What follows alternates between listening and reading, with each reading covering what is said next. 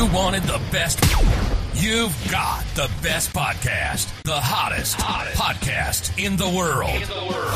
The Chris Voss Show, the preeminent podcast with guests so smart you may experience serious brain bleed. Get ready, get ready. Strap yourself in. Keep your hands, arms, and legs inside the vehicle at all times, because you're about to go on a monster education roller coaster with your brain. Now, here's your host, Chris Voss. Hi, folks. Chris Voss here from the ChrisVossShow.com. The Chris Voss Show.com. Uh, I'm not going to sing the com part. What am, I, what am I doing there? Anyway, guys, welcome to the show. It's another show. Did you know there's almost 700 shows? 700 hundred shows. I feel old and tired. I got to go take a break here and rest. Uh, Seven hundred shows you can download on the Chris Voss Show, and it's an, an eight other podcasters total nine at thecvpn.com. You can go there, and when you get done listening to all seven hundred, your brain will be so big that chicks will chase you all over Tinder. I guarantee it. You'll be more sexy to the uh, whatever uh, party of people you want to be sexy to. I don't know. Make up your own mind. Uh, anyway, guys, go to that. If you want to see the video version of this channel, you can go to youtube.com forward slash the Chris or youtube.com forward slash Chris Voss to see us on Goodreads. That's a great place. You can go read lots of books, see reviews, interact with authors, authors as well. Go to goodreads.com forward slash Chris Voss. And uh, there's one other place, facebook.com, the Chris Voss Show, and there's a bunch of groups there and on LinkedIn as well. And this episode is brought to you by IFI Audio and their new Neo IDSD. The Neo is the new wave of digital sound listening for your desktop, music, gaming, and bleeding edge Bluetooth, even MQA audio file decoding. Uh, we're using it in the studio right now. I've loved my experience with it so far. It just makes everything sound so much more richer and better and takes things to the next level. IFI Audio is an award winning audio tech company with one aim in mind to improve your music enjoyment of quality sound, eradicate noise, distortion, and hiss from your listening experience. Check out their new incredible lineup of DACs and audio enhancement devices at ifi-audio.com.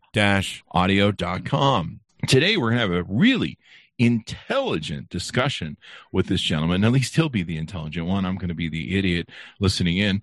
Uh, and uh, he has written this most extraordinary book that's going to teach us so much about where our origins come from or where some of our origins might come from.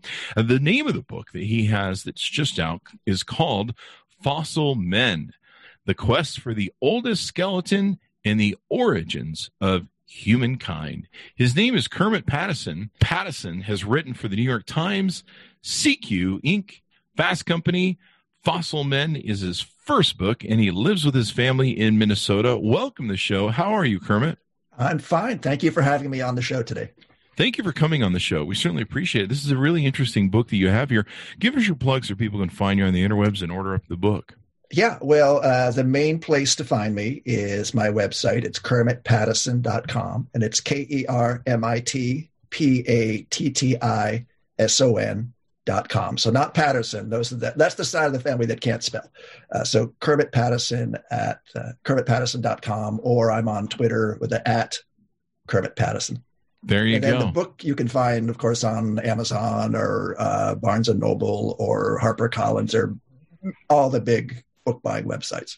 It's everywhere, folks. It's everywhere, and it wants to be in your book list. So let's get into this. Fossil Men. Uh, what, what motivated you to want to write this book? I guess from the start. Yeah, well, it was motivated by um, learning about this amazing discovery that was made, and uh, it had been published at that point, uh, but it was not very well known. Um, so the book is centered around the search and discovery of a fossil skeleton. It's the oldest skeleton in the human family. Uh, it's nicknamed Ardi. It's 4.4 million years old, and it was found in Ethiopia in 1994 and subsequently published in 2009. Um, now, Ardi, the individual, is uh, part of a species called Ardipithecus ramidus. That's a mouthful, but the individual they nicknamed Ardi. Uh, Ardi is actually a female. So a lot of people ask me, well, why do you call this book Fossil Men if it's about this ancient female or, you know, what kind of a sexist chauvinist pig am I to, today to use this old language? And the answer is it's actually not uh, th- this is an old term used for all human ancestors. It's no longer used anymore because indeed, indeed it is a sexist term. But the story is about um, it's about the skeleton, but it's also about the team of scientists who searched and found and then interpreted art. Mm. And mm. it's part of a big saga of discovery and also, you know, the dynamics of science. But so why did I get into it? I just um, uh, did not intend to write a book about Ardi. I was at work on a book about some other aspect of human origins, but uh, and I thought Ardi would be this little bit of background, you know, a sentence or two before I got into like the more interesting stuff that subsequently happened in human origins. But the more I learned about Ardi, I got more and more intrigued because it was an incredible discovery story. Uh, in terms of the science, the uh, the revelations of Ardi were overturning or at least challenging a lot of assumptions or, or kind of conventional wisdom about human origins. So the more I learned, the more I realized that this was sort of a great, still mostly untold story about the oldest skeleton in the human family. And what's your background or professional status? I mean, like, what do you what do you do that made you angled you towards these interests? Yeah, so I, I am a journalist. I've been a journalist my whole professional life, um, and I worked for you know newspapers back started in the days before the internet when they were actually written on paper. Um, and then I uh, was in uh, newspapers for a while and then uh, was a freelance magazine writer and business journalist for a time. That's what i was doing when i um, uh, came upon this story and i was writing for a bunch of different publications. I did a lot of writing for the new york times business section. I did some writing for gq or inc magazine fast company but it was not it was not uh, certainly not anthropology that I was writing about, mm-hmm. but I had this interest in this science mm-hmm. and uh, then just became immersed in it. And I have been immersed in it for the last 10 years about. So Fossil Men gives the, I'll let you tell the arc of the story, but it's about this whole journey they go on of, of discovery and all the different things that they have to deal with in Ethiopia and everything yeah. else. Yeah. So the story starts, uh, in the early 80s when there's a team of people setting out to start searching in a new project area in Ethiopia. It's called the Afar Depression. The Afar Depression is kind of like the northern end of the Great Rift Valley. You've probably heard of the Great Rift Valley, and it exists because that's where the continental plates are separating and you know, they're drifting apart. And in the middle is created this long valley, this trough. And because of the laws of geology, this is where a lot of fossils are preserved and where a lot of them are subsequently found. Wow. And the Afar Depression is a really rich uh, fossil hunting ground. So you've probably heard of the famous skeleton Lucy. Lucy was found in 1974 in the same part of the world. And uh, Lucy was a big discovery in a lot of ways. Um, and uh, this group set out to search an, an area that they hadn't looked at before. And one of they had a number of scientific questions, but one of the top priorities was what came before Lucy. Lucy was 3.2 million years old. These this team, it's called the Middle Awash Research Project, was going to a, another area near where Lucy was found, where they knew they would find older fossils because the rocks there were older, basically. Mm. And uh, this is the story about that quest. And it actually turned out to be a really long quest because no sooner had they started searching than Ethiopia banned fossil hunting by foreign scientists. And then Ethiopia was going through this kind of revolutionary period. There was a lot of violence, there was civil war. Um, it was a really difficult place to work. And indeed, for uh, for nine years, these guys were put out of business. Um, in Ethiopia. So then finally in the early 1990s, they go back and they search for a couple years and they begin finding pieces of teeth um, and then some other elements of the skeleton. And then, um, you know, through systematic searching, they finally found the first bones and, of what turned out to be a skeleton. Uh, they didn't know that it was a skeleton at first. They just find a hand bone and then some other pieces of the skeleton and then sort of do the detective story and figure out where it came from and then found uh, the skeleton that's 4.4 million years old. And the discovery alone is uh, just a, a, major thing because at this age, skeletons are really rare. uh, you know, probably a lot of lay people don't appreciate just how rare this stuff is because, you know, we're always hearing about a fossil this or a fossil that found. Well, um, when you get really old, uh, like, you know, three, four million years ago or older, uh, it's, they're quite hard to find. And I mean, just to, as a proof of that, you could look at the fact that you know, Ardi was found in 1994, and certainly people have been looking since then, but no one has found an older skeleton. They found older fossils, but you know they're pieces of other things. You know, like a couple thigh bones here in Kenya, or you know, a skull in Chad, and you know that stuff is older and it's important, but a complete skeleton is quite rare. This is pretty cool. I mean, I don't remember hearing about Ardi in the Bible. Which chapter was she in? it's it's one of the lost books. Yeah. uh, me and my me and my atheism uh, at work. Um, so this is really interesting. Four point four million years ago. Yeah. Um, so I guess my next question, that's probably on the edge of everyone's mind, was Ardi hot? Like, would she well, have gotten dates on Tinder? No one knows. All we have is the bones. So, uh, you know, all the stuff that you'd be interested in, Chris, I'm afraid, is Damn did it. not fossilize. Yeah. Damn it! I was thinking about asking Ardi. You know, I was going to say when they when you were saying they found a skeleton, my usual knee jerk reaction is, is yeah. whenever I hear that is like, I didn't do it. I was the one, and yeah, that's yeah. not my shovel. She's got um, big hands, so when she slapped you, you would really feel it because she's well, got these big ape ape hands. You know. I could, I don't know. There's jokes for that, but I'm just not going to leave. I'm going to leave it there. But there are some extraordinary things about Ardi, correct? And yeah. in in her makeup and what it tells us about our origins. Yeah, and so the cool thing about Ardi, you know, as I as I said, is that she was found, you know, and uh, like and not only was there a skeleton, but Ardi had a lot of pieces that were that are usually not preserved on skeletons and were missing from Lucy, for example, hmm. hands. They have a nearly complete hands, nearly complete feet. Now, that might not sound like a big wow to you, but if you're a um, fossil hunter, you know, a paleoanthropologist or a paleontologist, this is actually a really huge thing because uh, oftentimes the hand foot bones they kind of disappear, and you know you're left with like the long bones or something. And Tim Tim White, who was one of the main um, figures in this story, he he calls uh, hands and feet carnivore hors d'oeuvres and you know that means they're kind of you know because when a skeleton dies in this part of the world uh, then as now you know hyenas and the scavengers will come in and sometimes they, they can reduce a big carcass down to bone splinters in a day. I mean do you see that now when like a rhino or a hippo dies? You know the scavengers the, the hyenas and the and the buzzards and all the little rodents they all come along and pretty soon there's not much left. And so for something to be left alone so it has a chance to fossilize then is a pretty rare occurrence. But with Ardi, uh, somehow she died in such a way that the hands and feet were preserved along with the pelvis and a lot of the skull. Uh, so the big revelations were, you, know, you get a glimpse of an ancient hand. You know, you can start to make hypotheses about how the hand evolved or how the foot evolved or how the pelvis changed or how, you know, the skull and, and the brain evolved. So there are a lot of revelations in this skeleton because of all the different skeletal elements that are preserved there. Hmm.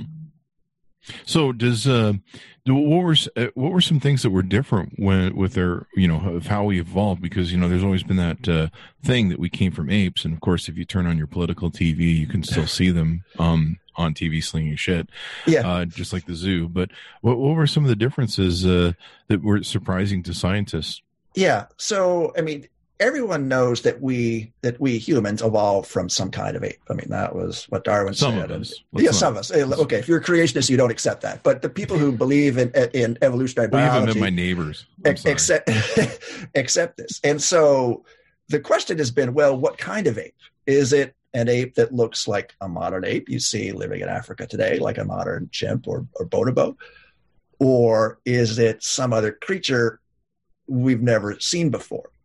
And uh, Ardi, what around the time Ardi was found, there was a prevailing view uh, that said, you know, that, that when you find the common ancestor of, of humans and chimps, which at that point they were thinking the humans and chimps split about five or six million years ago. Now they think the split is older than that, but that was mm. the, the, the, kind of target split time at that point. A lot of people believed in those days that closer you got to that split point, you know, you'd find something that's really similar to a modern chimp. And the idea behind there is that, you know, humans have evolved a lot, but chimps have sort of remained, you know, much more primitive, much more like our common ancestor. And in fact, right around the time Ardi was discovered, uh, Jared Diamond, who's a well known scholar and thinker and writer, he wrote a book called The Third Chimpanzee. And basically, what the third chimpanzee means is that, you know, there's two species of chimpanzee there's the common chimp and the bonobo. And we are so closely related to them that you could almost consider us to be a third chimp.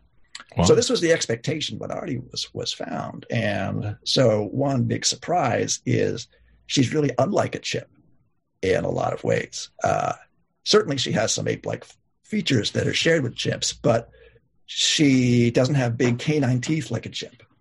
She doesn't have uh, apparently was not a knuckle walker like a chimp. Hmm. Um, there are a lot of other surprises like that, and I should tell you, like the, the first big surprise uh, that came with Ardi was, um, and this is like right after they discovered her and started cleaning the bones. Uh, they discovered that Ardi had an opposable toe. And this was a big revelation because, you know, that's really ape like. And everyone expected that sometime in the deep past there would be some kind of, you know, that human ancestors had, you know, opposable toes because we came from other primates, you know, like apes and, and uh, they all have that. So we knew it was there somewhere, but it, it, a, uh, it had never been conclusively shown to in any member of the human family. Well, Ardi Not even Lucy. had uh, no, I mean this was a big debate in, in the 1980s. That's you know Lucy didn't have feet, of course, uh, so a lot of this was sort of arguing about stuff that hadn't been discovered yet. And some people were thinking uh, Lucy probably had an opposable toe, and they argued about this. But now it's pretty clear that Lucy's species did not have an opposable toe uh, because more pieces of her of her um, species have been found, and in fact, they've even found footprints that were probably left by Lucy's species, and they look actually a lot like human footprints with a, a foot arch and and a toe in a straight line and blah blah blah. But anyway, so Ardi uh, had this opposable toe. And then, as it subsequently was determined, she also walked upright. So she's this kind of transitional creature who's got the toe for climbing and big hands for climbing, but also seems to be walking erect like humans do. And that's like a walking erect is a really weird thing for any creature to do. And, you know, one of the great mysteries of humankind is why did we humans start to do this weird, weird thing that like played havoc with our posture and it's you know, it, we give up a lot of our climbing ability. Like, why on earth did, did humans do that? Well, Ardi's a glimpse of an early species that was in, you know, that transitional stage. This is really cool. I'm into chicks with opposable uh, toes. I, I like that. I, that's my favorite thing. That's in my Tinder profile actually too. Yeah. Looking yeah. for um, long term relationship, opposable toes. Um, so this is really interesting. Uh, you know, uh, so it, it's presumed maybe that we're even older than her. Um, uh, by by quite a, is she officially a Homo sapien in, in the scientific term? No, no, no. She's not. Uh, Homo sapiens don't appear till 200 uh, mm. some stuff that's like 300,000 years ago that they're calling that. part of our, our, Homo sapiens. So um, she's not only a different species, but like a different genus. So there's three main uh, genera, what's basically plural of genus, that exist in the human family. There is Homo, which is us and Neanderthals and some other species. then before that is another more primitive genus called Australopithecus, and Lucy is part of that. And then uh, older than that is Ardipithecus. And some other people would argue that there's other uh, genus in there that I've uh, not mentioned, but I'm just kind of keeping the story st- simple here. But anyway, Ardi is it's too early to be Homo sapiens proper, and so it's something in the human family, but certainly you would not call it Homo sapiens because it's just got too many. It's too far removed in time, and it's too different than us to put in the same species. Did Ardi drink Starbucks? Was she in a Starbucks coffee? Yeah, you know that. so you, you read this great book, and there's and it, this is actually quite the adventure because they got to deal with the Ethiopian government. Yeah, they got to deal with uh, you know demands being put to the scientists. Um, is there stories in there of risks to their life, or where sometimes they're there's some security issues. Yeah, yeah, for sure. I mean, this is a a big part of the story of the book is what the scientists have to go through to practice this science to find the fossils. So, uh, this was one of the big surprises to me as a reporter, an author, is that there was all this backstory. So, you know, it's not like you know people that go to Montana to find dinosaurs, you know, and they can, you know, they can go and then they can go sleep at a nice hotel and you know get running water and blah blah. This is Ethiopia, and there was like civil war going on at the yeah. time. It's um, you know underdeveloped country, and then in the area where they were working in the Afar Depression, there was actively tribal warfare going on. There's wow. two uh, tribes there. One is the Afar, A F A R, and the other one is the Issa, I S S A. And these are like historical enemies, like Hatfields and McCoys. And um, at times they would be shooting each other on sight, and they're both uh, pastoral people uh, who, you know, they herd, you know, livestock like goats and cattle. And uh, and you know will engage in raiding back and forth to steal livestock or then you know someone gets killed and there's a raid of retribution. And i mean this has been going on for for generations. Um, sounds like me and my neighbors. Yeah exactly. That's what that's what i was going to get to. And so when so this is all going on. Now i told you before that there was this kind of moratorium where scientists couldn't work in this area where they knew there were so many fossils. Well, that's because there was a war going on, and during this time, Ethiopia uh, became a Soviet uh, client state. You know, as part of like the Cold War superpower rivalry between the U.S. and and the Soviet Union. So when that happened, uh, the Soviets just sent tons of arms to Ethiopia. You know, AK-47s and all this stuff, and then you know, as the a lot of this weaponry filtered down actually to the to the you know left the army and and the police forces and wound up in the hands of the tribes. And so it used to be that they would be fighting with old bolt action rifles you know from you know from world war ii well when these scientists resume work uh, around the time they found Ardi these guys now have ak-47s with 30 round magazines full auto and they have got grenade launchers and grenades and so this tribal warfare becomes a lot more dangerous. And uh, so that's that's what element the scientists had to deal with. It's the, the danger in the field, and that's has waxed and waned over the years, but it, it still exists, and it certainly existed back then. Yeah. I mean, um, being a scientist probably isn't the most greatest thing when you're dealing with people from an old tribal sort of world that's very Neanderthal. you're dealing well, with governments that you know, like Mobutu or something, that are like you know. Yeah, well, I mean, if you have the right, science? I mean, I, yeah, if you have the right mindset, I'm sure it's fascinating. But yeah, you yeah. really have to be mindful of, of, security. And some and so some of the scientists that were working there, I mean, some of these guys are Americans, and some of them are, are Ethiopians who are you know trained PhDs, who are now um, uh, have developed the science in their own country, and so they're part of the leaders of this team. But they, you know, they would tell me stories like when we go down there, and you know, you had to hire a bunch of local guys to do security but these guys don't have any sense of like muzzle control. There's not much discipline with the weapons, so they've got the safeties off on the guns. You know, they're cramming into cars and they've got the you know the gun set on fire, or you know they've got grenades, you know, with them, and and so they had to sort of work, you know, constantly remind their so-called guards that really, could you please not point your muzzle at yeah. the guy sitting across from you in the car. You know, could you please put your gun on safety? So that's one element that was a surprise to me was was the whole security issue in, in the field. Um, and the other element was in the capital in Ethiopia. Ethiopia is a very bureaucratic country. Um, and so the people who wanted to do this work had to get permits from the government and that became a very, at times, became a really political process with permits being awarded or revoked depending on who you had pleased or displeased in the government. And then, oh, wow. uh, and so that, you know, sometimes the scientists were telling me that, you know, they'd spend weeks, sometimes a month in the capital, you know, going from this office to that office to this office to that office, you know, begging with this person that sends you over to another office, and they ping pong you back and forth just to get permission to go into the field. And and when you're an academic, or, you know, whose window of availability is short, that's precious time that's being wasted on bureaucratic runaround. So that was another challenge that was all you know occurring throughout this story.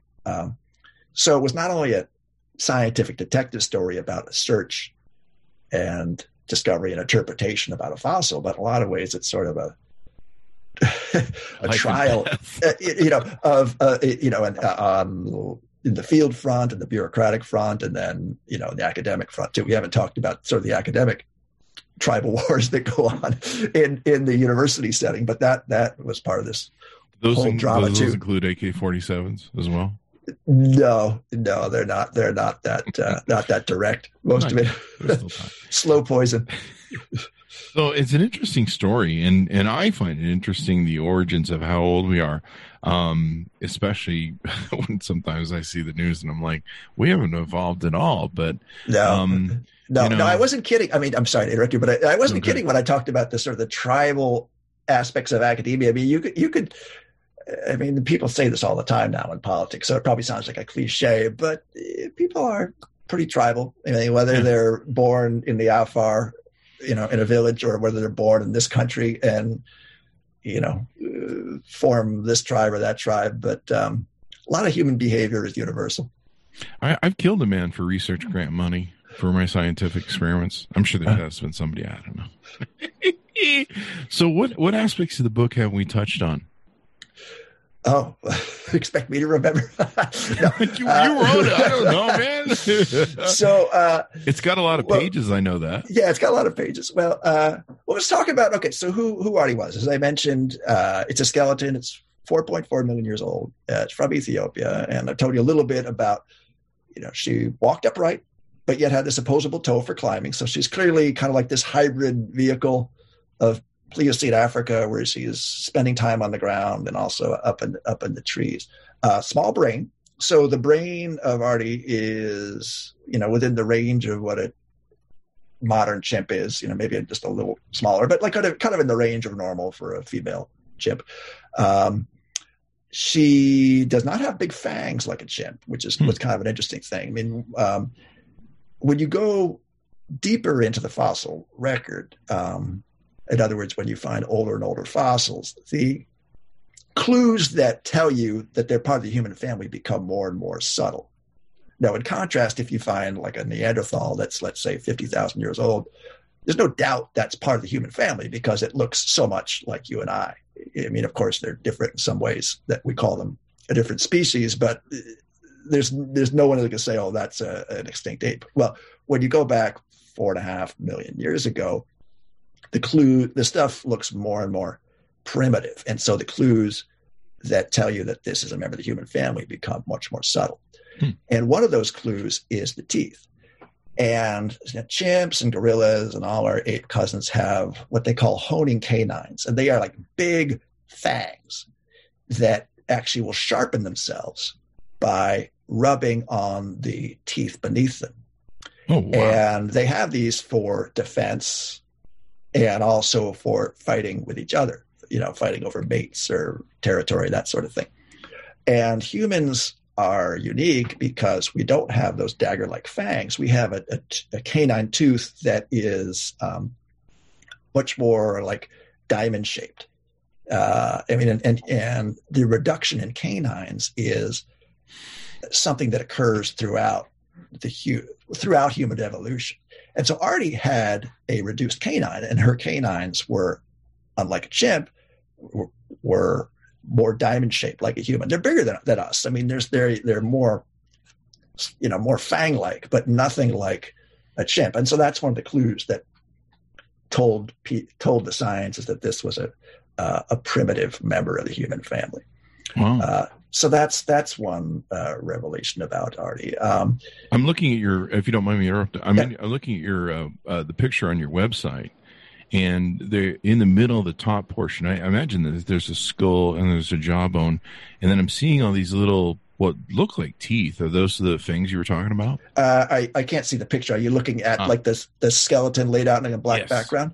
Yeah. So yeah, th- this skull, when they found it, was not a nice, neat skull. So this this is a cheap copy of, of the Ardipithecus skull. I mean, it's it's not an official copy. If you showed this to a scientist like on the Ardi team, they would be disgusted because it's so it's like a paperweight. But anyway, it it sort of will give you an idea of the size and and what it looks like. Now, when they find this stuff, it does not look like that. It is uh, pound. You know, it's been a subject to like four and a half million years of geological assault. You know, this stuff you know, when before it fossilizes, you know, it might be stepped on by a hippo or like like or whatever, and then it's buried under kilometers, you know, of sediment, and, and over time the, the sediment sort of heaves back and forth, so the bones get really broken up, and the skull. So T- Tim White, who is the scientist from Berkeley, who was uh, part of the team that found Ardi, he told me when they got the skull out of the ground, it was about like an inch and a half thick so in other words, it was like this. So that so that was imagine like an eggshell and it, bam, you just smashed it down, and that's what happened to the skull. You know, Tim was speculating that maybe a big animal like a hippo or elephant, you know, stepped on it while it was just lying there. Maybe there was foul it. play. Maybe maybe someone came along with a big right. Yeah. Uh, so so uh, and so that's what you're looking at in that in that photo. It's like the shards, and so putting that puzzle back together is part of the detective story. And that work was done uh, somewhat by Tim, but also another guy in, in Japan named uh, Gen Suwa, who was one of the main characters in the book. And that was a really long part uh, of this drama because it was so damaged and had to be put back together uh, from so many pieces. And the hands are incredible from the picture. If you guys go to Kermit uh, Pattison's site, uh, dot com, you can see the picture of the hands. Of course, I'm sure if you order the book, you can see more of this. Yeah. But the hands are extraordinary in comparison to the skull. Yeah. Well, the hands actually were uh, and feet were in relatively good condition. I mean, I, have got the book here, and uh, you can just see a little bit. There's a hand here on the car. That's that's the skeleton picture, but with the hand blown up. She's got like and Chris those, Rock fingers yeah, the, those bones were actually relatively well preserved. They hadn't been beaten up the way that the skull had or the pelvis had, and so the hand, the scientists were able to put it back together in in relatively quick order with just a, a minimum of restoration and cleaning. And uh, so the big surprise about the hand was number one that they found any hand. I mean, its sheer existence was just a big revelation. Uh, and it was a big climbing hand, as you'd expect from an ape. But again, it didn't look quite like a chimp. It had the hand proportions were different. Um, there were some aspects of the hand skeleton that suggested that that Ardi had better manipulative abilities than a chimp. Um, but so yes, uh, but yeah, you're right. The hand was an incredible, an incredible part of the discovery. Yeah, it's really interesting to see how we evolved when we came from and and everything else and how far we've gone. Uh, what are some other aspects we maybe haven't touched on there in the book? Yeah, so I told you about the big surprises. Now, um, we haven't talked about is the controversy. It's already turned out to be hugely controversial uh, in science, and there are a couple reasons for that. Um, one is one thing that was controversial before they even published the skeleton, uh, and that was the amount of time that it took the team to publish it. So Ardi was found in 1994 and uh, it was published in 2009. So there's a 15 year interval there. And the reason for that length of time is uh, it was a really protracted investigation to put this thing back together, like the skull I told you about, or the pelvis, or all these other elements. Um, there also uh, was a series of parallel or investigations going on because this team, after they found Ardi, is still going out every year and finding lots of other stuff. And some is Homo sapiens, some is Australopithecus. They're finding stuff all up and down the timeline of human evolution because their project area covers about six million years. Wow. And at different time, it, it's basically like a big layer cake, right? So at different times, they're going and they're looking at five million or or three and a half million or four point four or whatever. And so they're racking up this all these discoveries, and that is creating this big backlog of work. So that's slowing things down. Uh, and this particular team decided that they were not going to publish this thing piecemeal. They were just going to do it all at once. Hmm. And initially, they thought they'd publish the skeleton in five years. Well, it took them like three times that long. And there was a lot of impatience in the scientific community about that because you know everyone knew they had the skeleton. They were told that this species represents the the roots of humankind, but yet people outside weren't allowed to see it, um, and that caused a lot of resentment. And then the, the personalities on the Ardi team are kind of uh, combative. Uh, some some of them, as you can you know know from the book, and you know they didn't just say no, but you know said no in a kind of defiant way, and this created a huge animosity. Mm-hmm. Um, and you know, I should also say point out something about the field, there's, and that is there's not many people who go out and actually look for fossils. And there's even fewer who actually are successful at doing it. But there's a large group of people who do other things in anthropology, and they depend on the field people to provide the primary data, or at least the primary data about fossils. So there's like this huge audience and this huge demand, and that creates a lot of impatience and pressure on the field teams like this. Um, so by the time Ardi was published, this resentment had actually reached a point where I think it, in some cases, kind of poisoned the well, and some people were just kind of pissed off and ready to find fault with what they published. Okay, so that's that's one bit of, of controversy. Um, Another is just the sheer surprise that you know Ardi's combination of features like the opposable toe combined with upright walking, and you know no one had really predicted that. so there's kind of like the disbelief surprise that comes with it. Um, you know, I told you before about the ways that Ardi was not like a chimp. Well, when the Discovery team published it, they really emphasized it's you know not a chimp, not a chimp, unlike a chimp. Uh, there is a large group in the scholarly community who study chimps and have used chimps as models of human ancestors. And when the Ardi team kind of came and really forcefully pounded the not a chimp message, that offended some people. Uh, and uh, it was, and that I, I think was, um, you know, created some controversy. And then another controversy, frankly, is just, um, the question uh, is Ardi really a member of the human family, or is it some other extinct ape? Um, mm. You know, as I told you before, when you get really old, the things that tell you the clues that ally these animals with us become more and more subtle, and and that means that there's uh, you know some controversy about whether they've correctly you know di- correctly put it in the family tree. So I'd say that was a big point of controversy in the beginning. I think that is it's the controversy still exists, but more and more outside scholars are now have weighed in and said, yeah, you know, actually this is indeed a primitive member of the human family. They they have put it in, they have diagnosed it correctly, um, and that I think has made Ardi more accepted than it was like five years ago.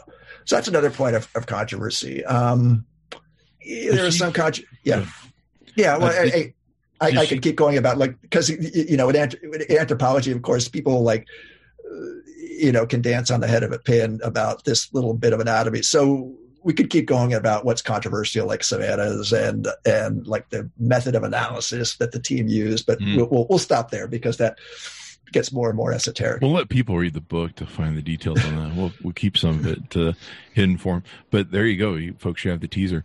Uh, so is this close to you know a lot of people talk about you know the missing link sort of thing? Is this is is she the closest thing to it? well, yeah, I, I, yeah. I mean, I've been studying this for for about ten years. I still don't know what the missing link is. I mean, I, actually, what, what I do know what the missing link is, and what the missing link is is an overused cliche. That's what I was wondering. Uh, I mean, so I mean, all or everything going back in the in the chain of species is a link, and you know anything that's not found is missing, and the, you know so it's kind of overused, and and it's kind of overused to kind of proclaim something to be like the eureka fossil, like like the magic fossil that explains everything. Well, no one fossil is the magic fossil that explains everything. Uh, so um, so that's what I'd say about the missing link. It's sort of just an overused uh, cliche that just has the staying power that uh, it will probably be around whenever Homo whatever that succeeds uh, Homo sapiens around. probably, that phrase will probably be still in existence. Um, but it is Ardi is getting. This is not the missing link, but this is an interesting uh, scientific question: is the uh, what they call the LCA, the, the the last common ancestor of humans and African apes. That's probably a much better term than yeah, and then yeah, and, and so actually this is a big scientific question, and it actually became a big point of controversy about about Ardi. So the last common ancestor of humans and chimps has been kind of like a, a holy grail of of anthropology for a long time. What did it look like? Can we find it? When did it live? Uh, and so Ardi, there's some question about when humans and chimps split, but um, and now the split appears to be older uh, than we used to think it was. And some people say six and a half, some people say 12 million years ago. There's a lot of uh, open question about that. But when Ardi was found, they were thinking it was around five or six million years ago, which means that Ardi is not quite at the split point, but it's getting pretty close and can tell you some things about what that common ancestor of humans and African apes looked like. So, yeah, so I think the, the cliche, the, the missing link is probably overused, but the last common ancestor is an interesting question. And uh, it's a really complex question too. And there's not only like a last common ancestor of, of humans and chimps, but there's also a last common ancestor of that we have with gorillas, which is uh, somewhat older, uh, a little deeper in the past, and then and on and on like that. So um, Ardi, uh, you know, as I, again was was not the, this, this LCA, the last common ancestor, but she is kind of informative because uh, she was a lot closer to it than we had ever been before.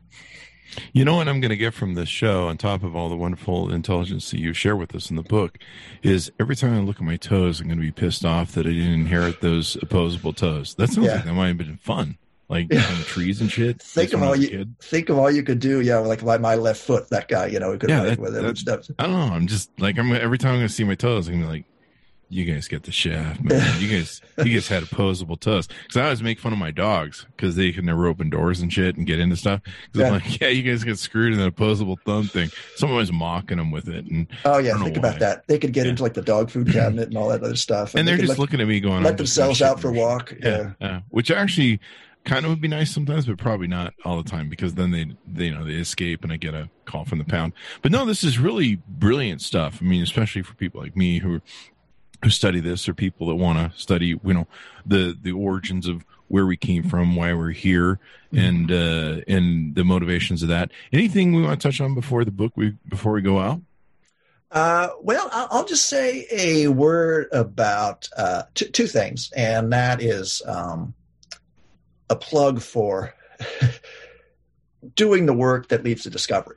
And you know, if you really want to find answers, you really need to go find find the answers. And that's not only true, that's obviously true for fossils. I mean, we could sit here and speculate all day about what the, you know, the last common ancestor of human and apes looked like. And, you know, people could make inferences and use these different models and technologies and methodologies and, and blah, blah, blah. And those are all, you know, useful and worthwhile things to do. But to really test whether your model or hypothesis is really uh, true, you really need to go find things. And um, and so I, I think, you know, part of the, the, the, the lesson to me, the enduring lesson of Ardipithecus and a lot of other scientific stories is just the validation of discovery. Because a lot of times the real answers are surprising and they're counterintuitive. And, you know, science, you know, human origin science, a lot of other sciences surprise people again and again because nature is really complex and usually more complex than we can kind of conceive in these supposedly big brains that we have. So that that's one thing. Um, and the other thing is just uh, I think it is uh, really important for people to remember that science is a long-term endeavor. Um, I mean, another example. There's this is totally outside the realm of fossils, but there's people, for example, in uh, ornithologists who study finches and have done some really important evolutionary work about these birds that captivated Darwin's attention back in the 19th century and have sort of become this iconic example of speciation. And there's people that have gone back to those islands year after year, and they've used new technologies like genetics and observational studies and have created this incredible body of work about this kind of iconic example of, of evolution. And there's been a lot of revelations that came with that. Well, you don't get that by going there for one season. You get that by going there year after year after year and letting all this evidence accumulate. And so that's true with you know finches. It's true with fossils. I dare say it's true with uh, you know some kinds of journalism and, writing too. So um, yeah, so I, I guess I just a pat on the back to all the people that do that long term work of discovery.